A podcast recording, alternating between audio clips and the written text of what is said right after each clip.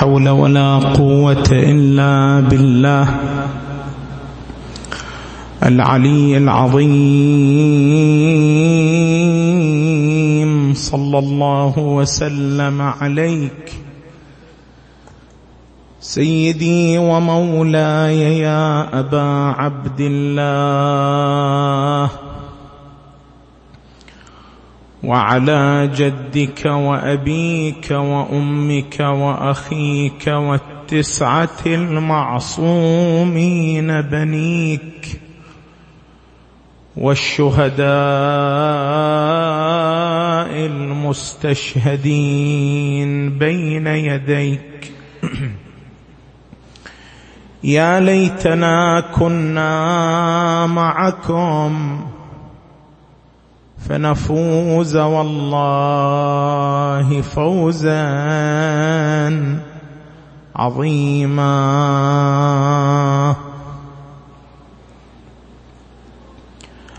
ماذا يهيجك إن صبرت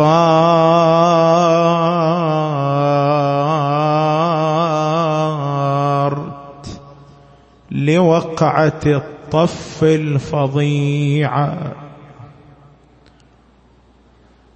أترى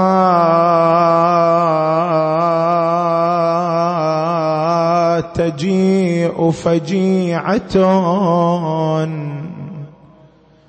بأمض من تلك الفجيعة.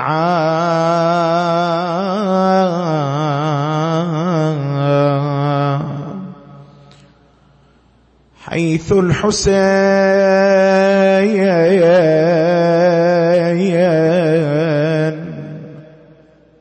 على الثرى خيل العدا طحنت ضلوعا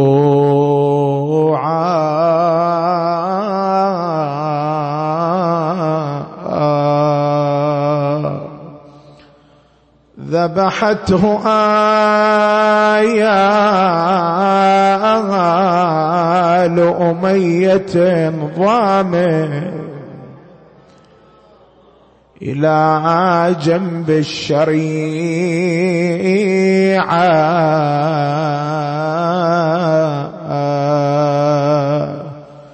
ورضيعه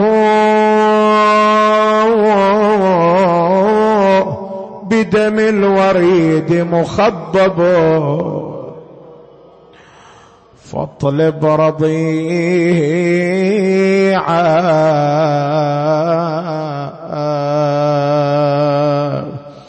عجل يا أبو صالح ولا تنسى المذابيح. وكفانهم فوق الثرى من سافي الري والروس فوق الأسنة روسهم مثل المصابيح. واجسادهم فوق الثرى انخطبت بالدموع. وعجل يا ابو صالح ولا تنسى خيمك بالنار حرقاها. وفيها مخدرتك. عجل يا أبو صالح قبيل ليفوت دمكم ونسوانكم راحت سبايا في يد القوم عجل ولا تنسى غريب الغ. عجل ولا تنسى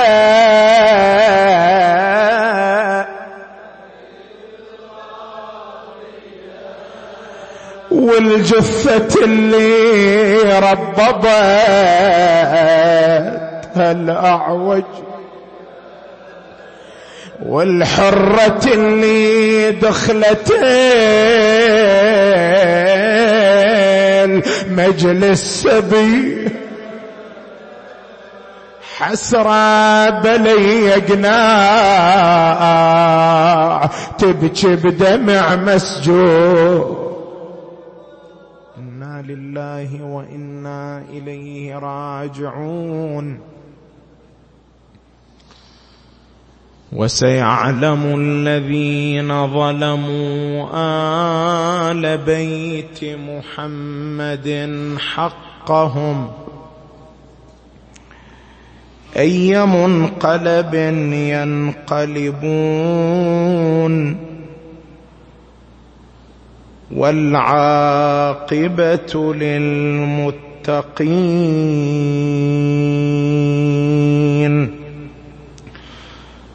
قال الله العظيم بسم الله الرحمن الرحيم. فاخلعن عليك إنك بالواد المقدس. طوى آمنا بالله. صدق الله العلي العظيم.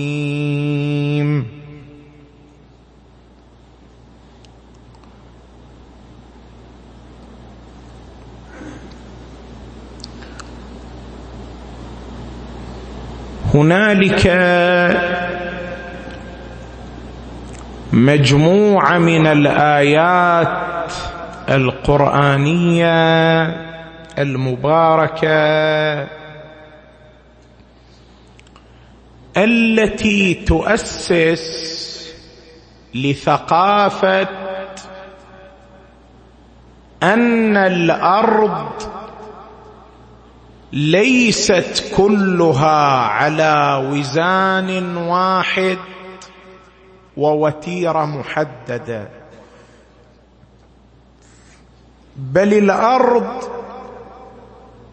متفاوتة من حيث القداسة والبركة. الآية التي افتتحنا بها فاخلع عليك إنك بالوادي المقدس. طوى. وادي طوى هو واد كسائر الأودية. ولكن الآية المباركة عبرت عنه بالوادي مقدس يا قوم ادخلوا الأرض المقدسة. القرآن يصف ارضا معينة بأنها أرض مقدسة. فنجيناه ولوطا إلى الأرض التي باركنا فيها للعالمين. فيصف ارضا بأنها ماذا؟ مباركة.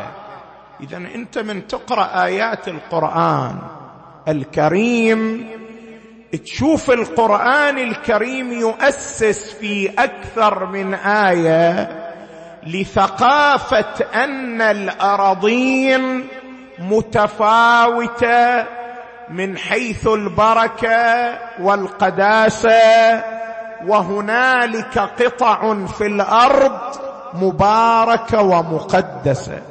من هنا نبعت عقيدتنا فيما يرتبط بتربة سيد الشهداء الحسين عليه السلام.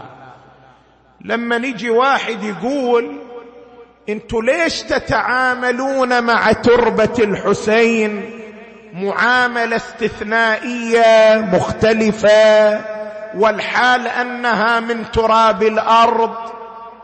نقول القرآن أسس لهذه الثقافة. قرآن أسس لثقافة أن بعض الأراضين مقدسة وبعض الأراضين مباركة ومن هنا جاءت عقيدتنا في أن تربة الحسين عليه السلام لها حالة استثنائية لأنها مباركة ومقدسة. اذا هذا الاعتقاد الشيعي مو وليد فراغ وإنما هو وليد ثقافة قرآنية. زين إحنا من نقول تربة الحسين مقدسة. ما هي مظاهر قداسة التربة الحسينية؟ شلون يعني هي مقدسة؟ خل نذكر عدة من مظاهر قداسة التربة. المظهر الأول من مظاهر قداستها أنها تسبح بيد صاحبها وإن لم يسبح.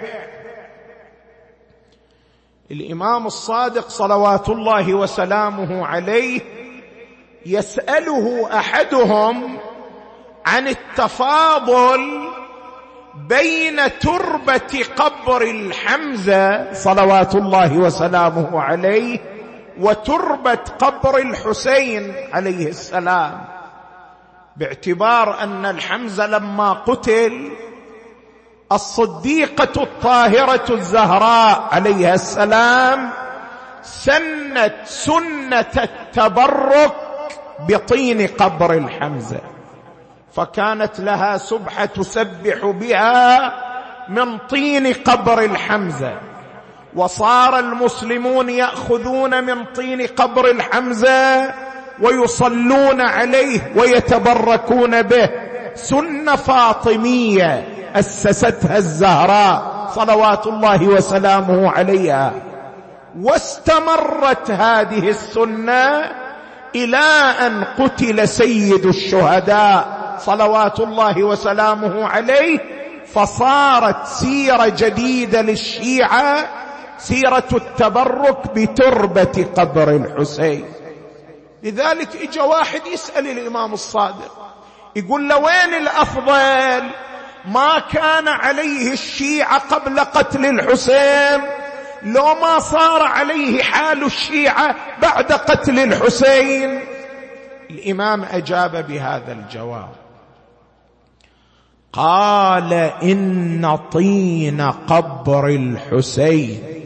صلوات الله وسلامه عليه يسبح في يد الرجل وإن لم يسبح. يعني أنت تخلي بإيدك سبحه حسينية حتى وإن لم تسبح يكتب لك ثواب التسبيح. شلون هاي تصير؟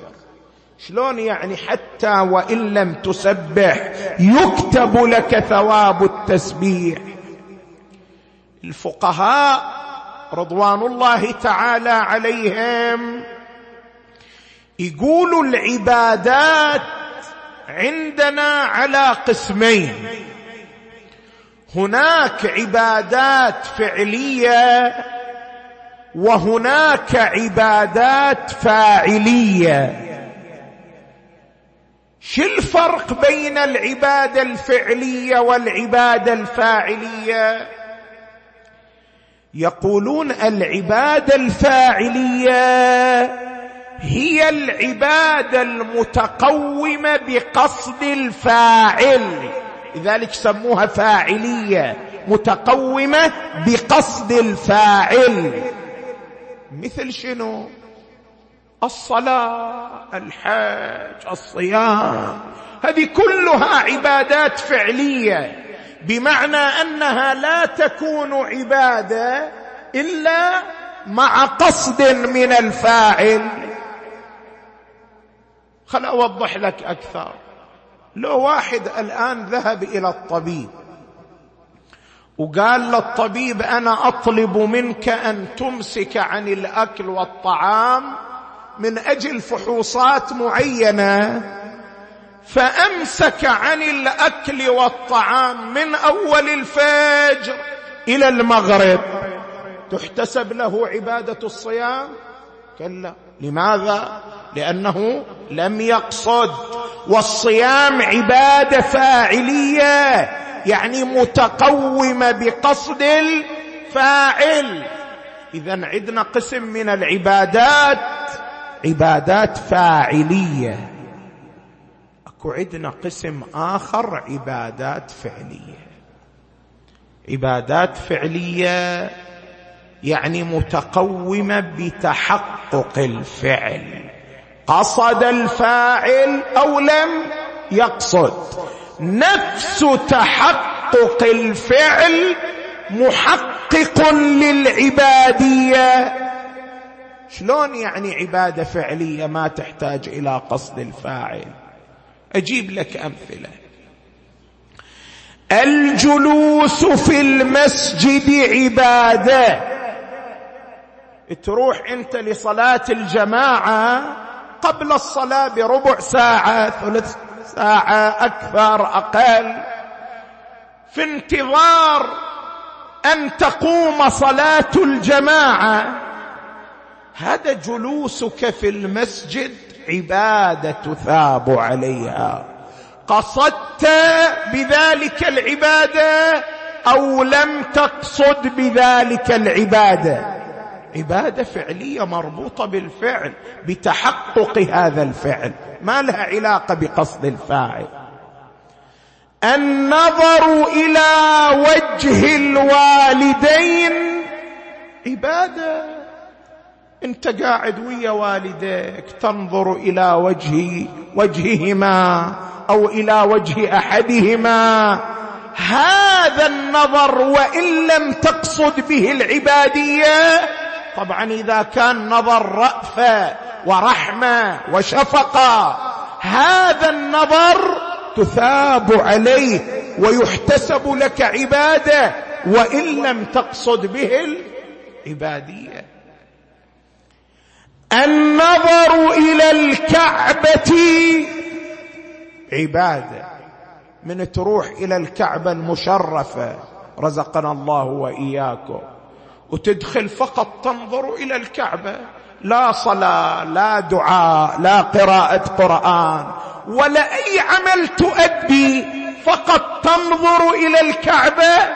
يحسب لك الثواب. ويكون ذلك ماذا؟ عباده وطاعة. اذا أكو عندنا قسم آخر من العبادات لا ربط له بقصد الفاعل. تتحقق العباده بمجرد تحقق الفعل. قصد الفاعل أو لم يقصد. يسموها عبادات ماذا؟ فعلية. تسبيح السبحة الحسينية من هذا القبيل. إن طين قبر الحسين عليه السلام يسبح في يد الرجل وإن لم يسبح يعني نفس وضعك للسبح في يدك وإن لم تسبح بها يوجب لك المثوبه وتثاب على ذلك ويكون لك ذلك عباده وطاعة وإن لم تقصد العبادية بهذا الفعل وهذا مظهر من مظاهر قداسة تربة الحسين. المظهر الثاني من مظاهر قداسة التربة جواز الأكل منها. انت من تجي إلى فتاوى الفقهاء فتاوى الفقهاء شو تقول؟ فتاوى الفقهاء تقول يحرم أكل الطين والتراب. في الرواية عن الإمام الرضا عليه السلام قال أكل الطين مثل أكل الميتة ولحم الخنزير. ياخذ له لوزة وهذه اللوزة عليها شوية طين يقوم يغسلها المود ياكلها. يقول له شو ليش صاير أنت إتيكيت يعني تغسلها؟ كلها هالشكل. شو يصير يعني؟ يصير مين المسألة مسألة إتيكيت المسألة مسألة حكم شرعي. لا يجوز أكل الطين والتراب وإن كان قليلا إذا عد طينا وترابا. هذا الأساس الشرعي. لا يجوز أكل شيء من الطين والتراب. لكن هذا التأسيس الشرعي إلى استثناء.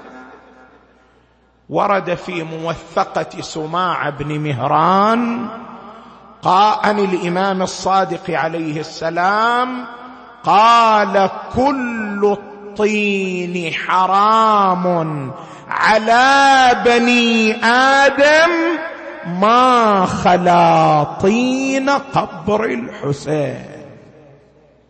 هذا طين قبر الحسين له استثناء يجوز الأكل منه.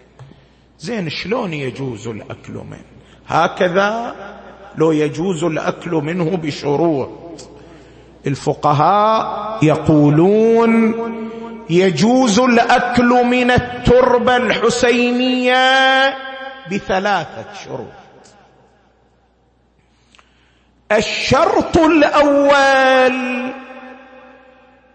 أن تكون التربة من تراب القبر أو ما حول القبر مما يعد من القبر عرفا.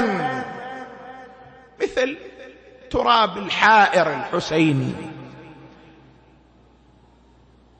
ليش هذا الشرط شوف الرواية شو تقول.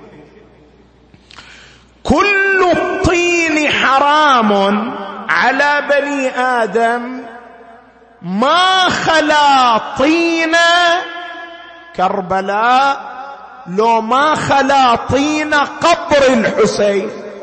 الاستثناء شنو موضوعه؟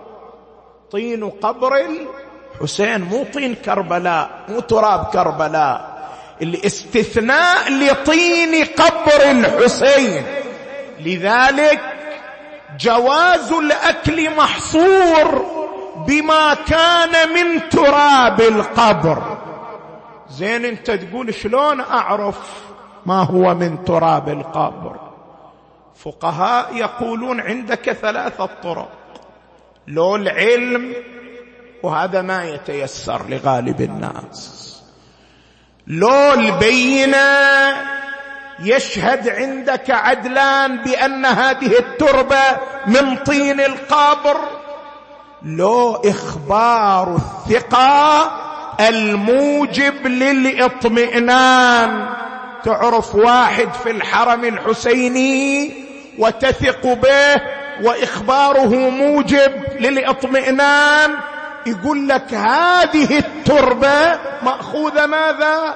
من طين قبر الحسين من تراب قبر الحسين. حينئذ يجوز لك تناولها. ولكن لو لم يتحقق عندك شيء من هذه الطرق لا علم لا بينة لا إخبار ثقة. وصلت إلى واحد يبيع التراب أعطاك شيء قال هذا من تربة قبر الحسين. صير ترتب عليه أثار لا. تفضلوا شيخنا اذا شلون أنت تتعامل مع هذا المقدار من التربة؟ تتعامل مع هذا المقدار من التربة من خلال الاستهلاك.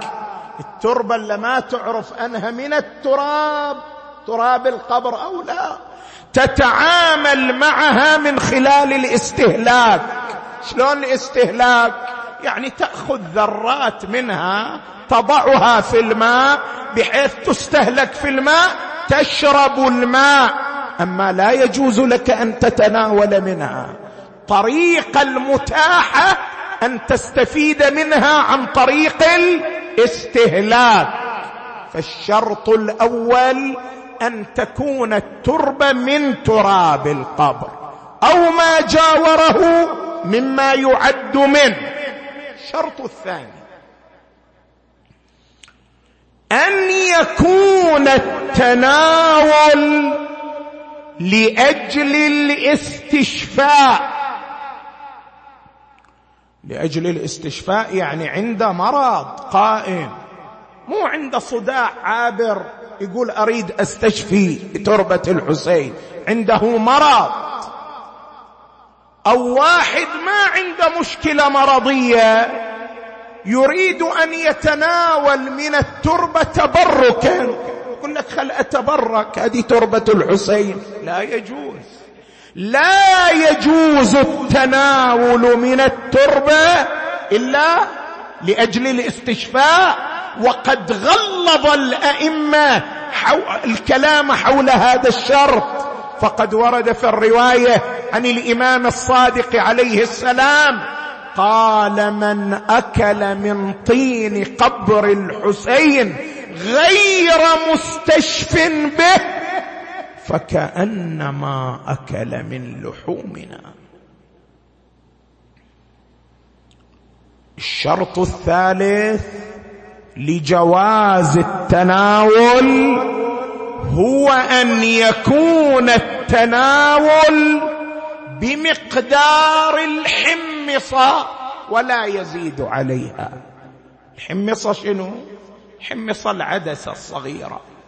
أن يكون المأكول بمقدار الحمصة ولا يزيد عليها.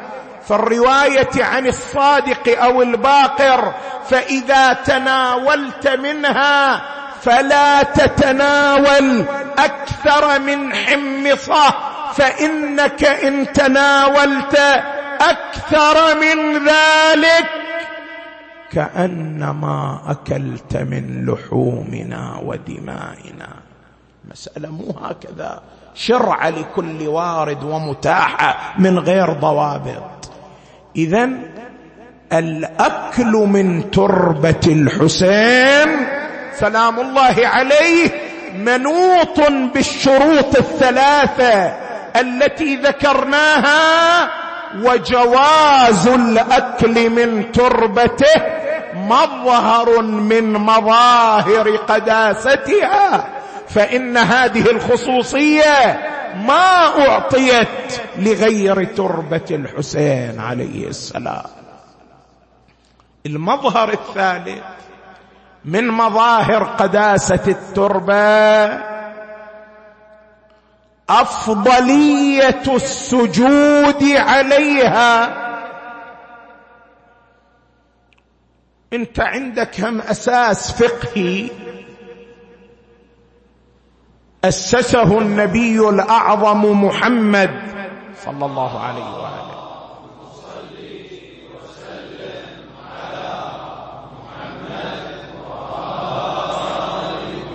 حين قال جعلت لي الأرض مسجدا وطهورا. طهورا للتيمم مسجدا للصلاة. أساس الفقه أن السجود على التربه على الأرض.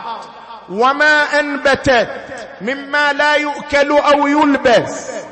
لذلك أنت من تسجد على التربه سجودك على طبق الأساس الفقهي الذي أسسه النبي صلى الله عليه وآله. بينما غيرك الذي يسجد على السجاد. هو مخالف للأساس الفقهي. ومن العجيب أنه يطالبك بالدليل على صحة سجودك على التربة وهو أحرى أن يقيم الدليل على صحة سجوده على الزل والسجاد. هو على خلاف الأساس النبوي وأنت على طبق الأساس النبوي. اذا هذا تأسيس فقهي. لكن فقهاءنا يقولون لا يصح السجود إلا على الأرض أو ما انبتت مما لا يؤكل أو يلبس. مثل مثل سعف النخل مثلا. طب هو لا يؤكل ولا يلبس مما أنبتت الأرض. سووا حصير يجوز السجود عليه.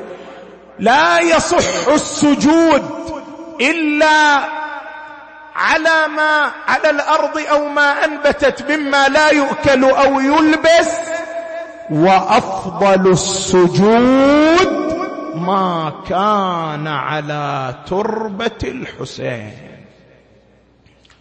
وين عندك تربة في العالم؟ السجود عليها يقل فضلا عن السجود على تربة الحسين. ليش؟ ورد في الرواية عن الإمام الصادق عليه السلام. قال السجود على طين قبر الحسين يخرق الحجب السبع. وهذه الرواية من عجائب الروايات التي حيرت الفقهاء والعلماء شنو معنى أن السجود على طين قبر الحسين يخرق الحجب السبع؟ شنو هذه الحجب السبع الذي يخرقها السجود على تربة الحسين؟ على أساس تعرف ليش نحرص على السجود عليها. بعض علمائنا قايل أن المراد من الحجب السبع الحاءات السبع. شنو يعني حاءات سبع؟ علماء الأخلاق يقولوا رذائل الأخلاق يعني أشد الرذائل الأخلاقية سبع. ولأن هذه الرذائل تبدأ بحرف الحاء لذلك يعبرون عنها بالحاءات السبع. شنو هذه الحاءات السبع؟ واحد الحدة يعني الغضب وعدم ضبط الأعصاب. الحدة اثنين الحرص البخل. ثلاثة الحسد والعياذ بالله. اربعه الحقارة. حقارة تحقير الإنسان لنفسه أو تحقير الإنسان للآخرين. خمسه الحقد. إنسان ياخذ ضغينه في قلبه على إخوانه المؤمنين. هذه الضغينة من رذائل الأخلاق المهلكة ومن الحجب التي تحجب الإنسان. الحقد على الإخوة المؤمنين. لو بينه وبين واحد خلاف لو صاير بينه وبين واحد سوء تفاهم لو صار اختلاف بينهم في مرجعية وتقليد وتشوفه يحمل ضغينة في قلبه على أخيه المؤمن. هذا الحقد من الرذائل الأخلاقية. بعد الحماقة.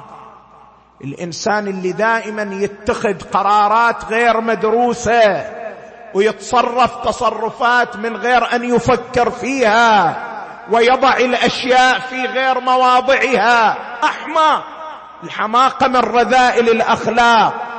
سبعه الحيلة. الاحتيال على إخوانه المؤمنين. هذا أيضا يعد من أعظم رذائل الأخلاق. هو لباله أن هذه شطاره يبيع ولكن يمشي البضاعة عن طريق الحيلة. أو يؤسس علاقات عن طريق الحيلة أو أو وهذا يصورها شطارة. وأن ماهر في إدارة الأمور ترتيبها. والحال أن هذه من أعظم الرذائل. اذا أكو عندنا رذائل أخلاقية سبع من أكبر الرذائل يعبر عنها بالحاءات السبع. بعض علماءنا قايل المراد من الحجب السبع التي يخرقها السجود على التربة الحسينية هي الحاءات السبع. من واحد مبتلى بمثل هذه الرذائل لكنه إذا صلى على تربة الحسين صلاته تكون مسموعة مقبولة ببركة تربة سيد الشهداء صلوات الله وسلامه عليه. هذا رأي. رأي ثاني عند علمائنا. أن المراد من الحجب السبع الذنوب السبع الكبيرة. ذنوب السبع الكبيرة. شنو الذنوب السبع الكبيرة؟ خب عندنا ذنوب صغيرة عندنا ذنوب كبيرة. الذنوب الكبيرة أيضا بينها تفاوت. الذنوب السبعة الكبيرة أكل مال اليتيم. واحد. الزنا. اثنان الشرك ثلاثة. عقوق الوالدين. أربعة. الفرار من الزحف. تصير معركة بين المسلمين والكفار ويفر من موقعه. فرار من الزحف من الكبائر. خمسة. قتل النفس المحترمة ستة. قذف المحصنات. الإنسان اللي يستغل وسائل التواصل الاجتماعي من أجل اتهام المؤمنات والطعن في شرف في شرف الأسر. وسوق الإشاعات رائجة تلك المرأة كذا تلك المرأة كذا الأسرة الفلانية كذا. قذف المحصنات لمن يرمي امراه محصنة في شرفها فإن ذلك من أكبر الكبائر. وهذه الكبائر يعبر عنها حجب كبائر السبع. ليش يعبر عنها حجب؟ لأن الإنسان إذا اقترف واحدة منها تحجب عمله عن القبول فلا ينظر الله تعالى إليه. لكن إذا تاب أثر هذه الحجب يضمحل بالتوبة والاستغفار شيئا فشيئا ويستطيع يخترق هذه الحجب. إذا انسدت عليه الأبواب من خلال السجود على تربة قبر الحسين. بعض العلماء يقول المراد من الحجب السبع الذنوب السبع الكبيرة. الرأي الثالث ولعله هو أظهر الآراء. أن المراد من الحجب السبع حجب النور. شنو يعني حجب النور؟ مثل ما أكو عندنا حجب ظلمانية بسبب الذنوب والرذائل. هناك حجب نور. وين هذه حجب النور؟ يتحدث عنها الإمام الكاظم صلوات الله وسلامه عليه يقول ليلة أسري برسول الله صلى الله عليه وآله إلى السماء قطع سبع حجب وكلما قطع حجابا كب كبر تكبيره فأوصله الله بذلك إلى منتهى الكرامة. النبي شنو الحجب اللي قطعها؟ حجب ظلمانية؟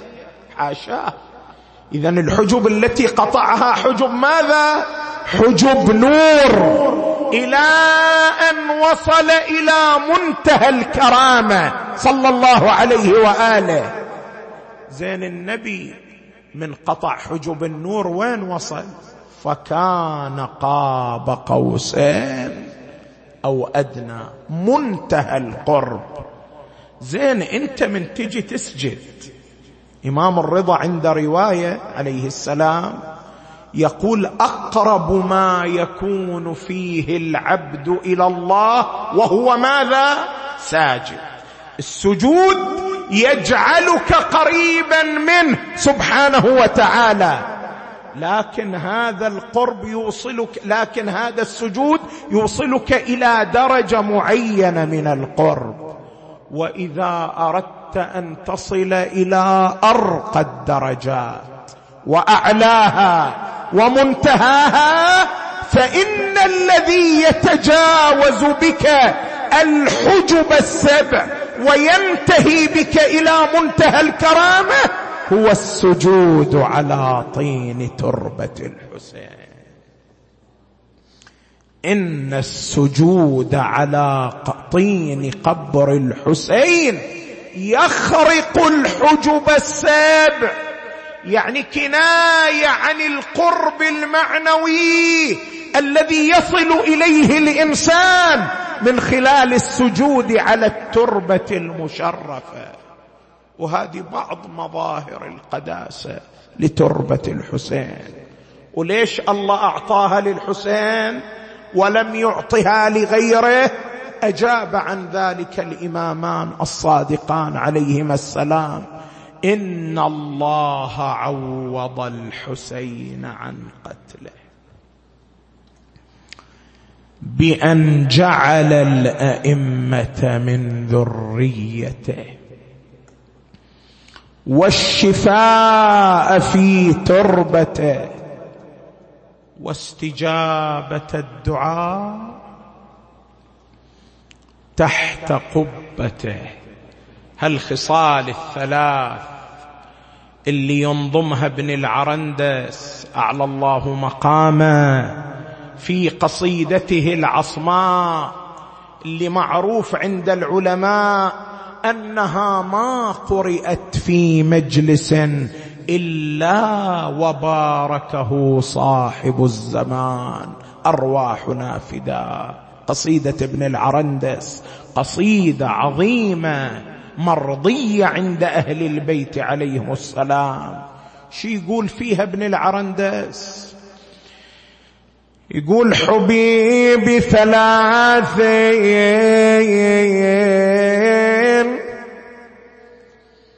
ما حبيبي نوالها ولي فمن زيد هناك ومن عمرو له تربة.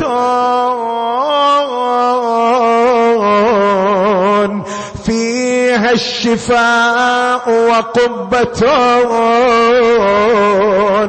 يجاب بها الداعي إذا مسه الضر.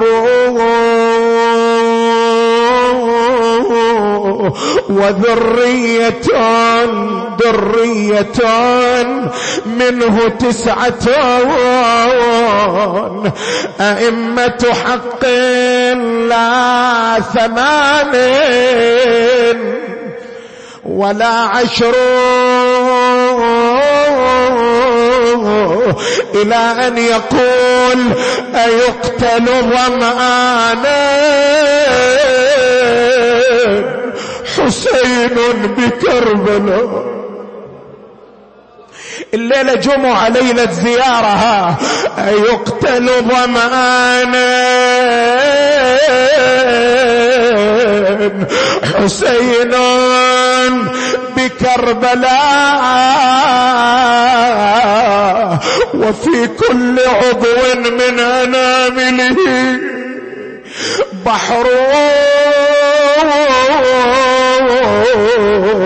ووالده الساقي على الحوض في غدين وفاطمة ماء الفرات لها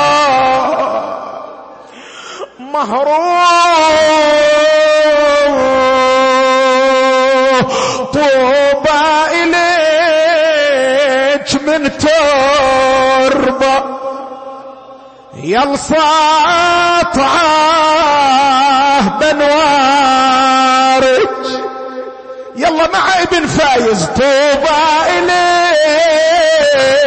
من تربة هي الساطعة بلوى يوم القيامة الجنة مكتوبة زوى إيه يوم القيامة الجنة مكتوبة ابدا فلا يتحاسب من يندفن بجوا إكرام تعفرت في تربتك خدينه يلا سمعني صوتك وبرض المدينة هرب. وبغداد فيه مرحبا مرحبا برض المدينة هرب. وبغداد فيه ولا بلد تخلوها إلا وفيها اسمح لي أقول وانتي عليهم فزتي. أقول بالجثتين مرضى وحسيناه وانتي عليهم فزتي بالجثة.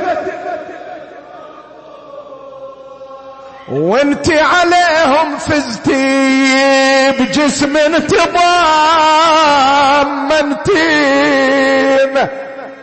تربى تربى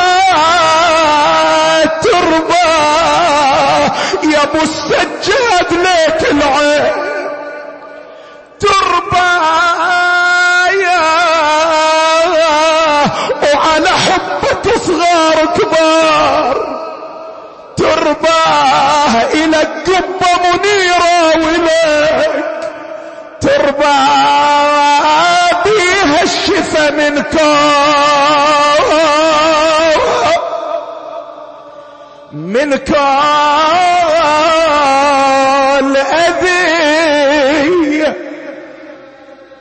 تربة